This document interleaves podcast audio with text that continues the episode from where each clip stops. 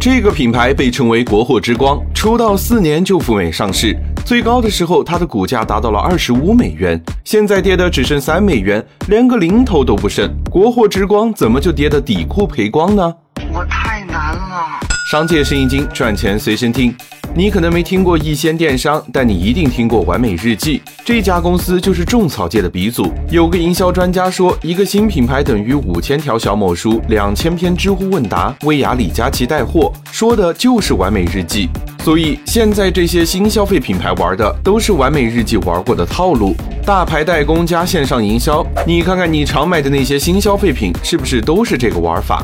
完美日记是怎么玩大牌代工的？英特利、科斯美特、寇斯恩这些工厂名字你也许不熟，但是没关系，他们代工的品牌你就熟悉了。迪奥、兰蔻、雅诗兰黛这些品牌也都出自这几家工厂，但完美日记的价格呢，只有他们的三分之一，甚至更低。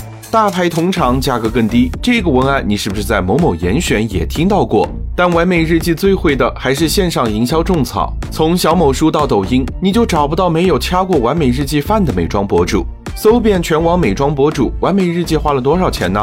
二零二二年，完美日记营收五十二个亿，毛利三十三个亿，但是光营销费用就投了三十四个亿。这说明什么呢？完美日记把赚回来的每一分钱都拿去打广告了，一年下来公司倒亏二十七个亿，发工资、搞研发，花的都是投资人的钱。你说完美日记辛辛苦苦经营一年在干嘛？给达人们打工啊！上市之前，完美日记合作过的网红小姐姐超过一万五千名，每年营销费用都是几亿、几十个亿，谁都有资格说完美日记不好，只有网红小姐姐没有资格说她不好。要知道，人家是宁肯自己不赚钱，都要给你们发工资啊！依靠大牌同厂加线上营销，新品牌们确实可以快速成长起来，但这也是新消费品牌长不大的命门。每一笔收入都是靠一笔营销支出换回来的。换句话说，多投多增长，不投不增长。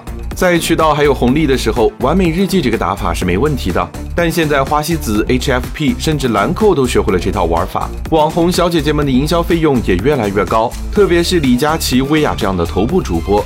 人家把你成本算得清清楚楚的，想在他的直播间卖货可以，但是一分钱都不会让你挣到，所以花钱买增长的套路是无法持续的。这场投放游戏里，谁先减少营销投入，谁就会成为被对手挤下舞台的那个人。今年光棍节，完美日记的销量已经开始下滑，取而代之的是像薇诺娜这样的新品牌，但是谁能保证它不会成为下一个完美日记呢？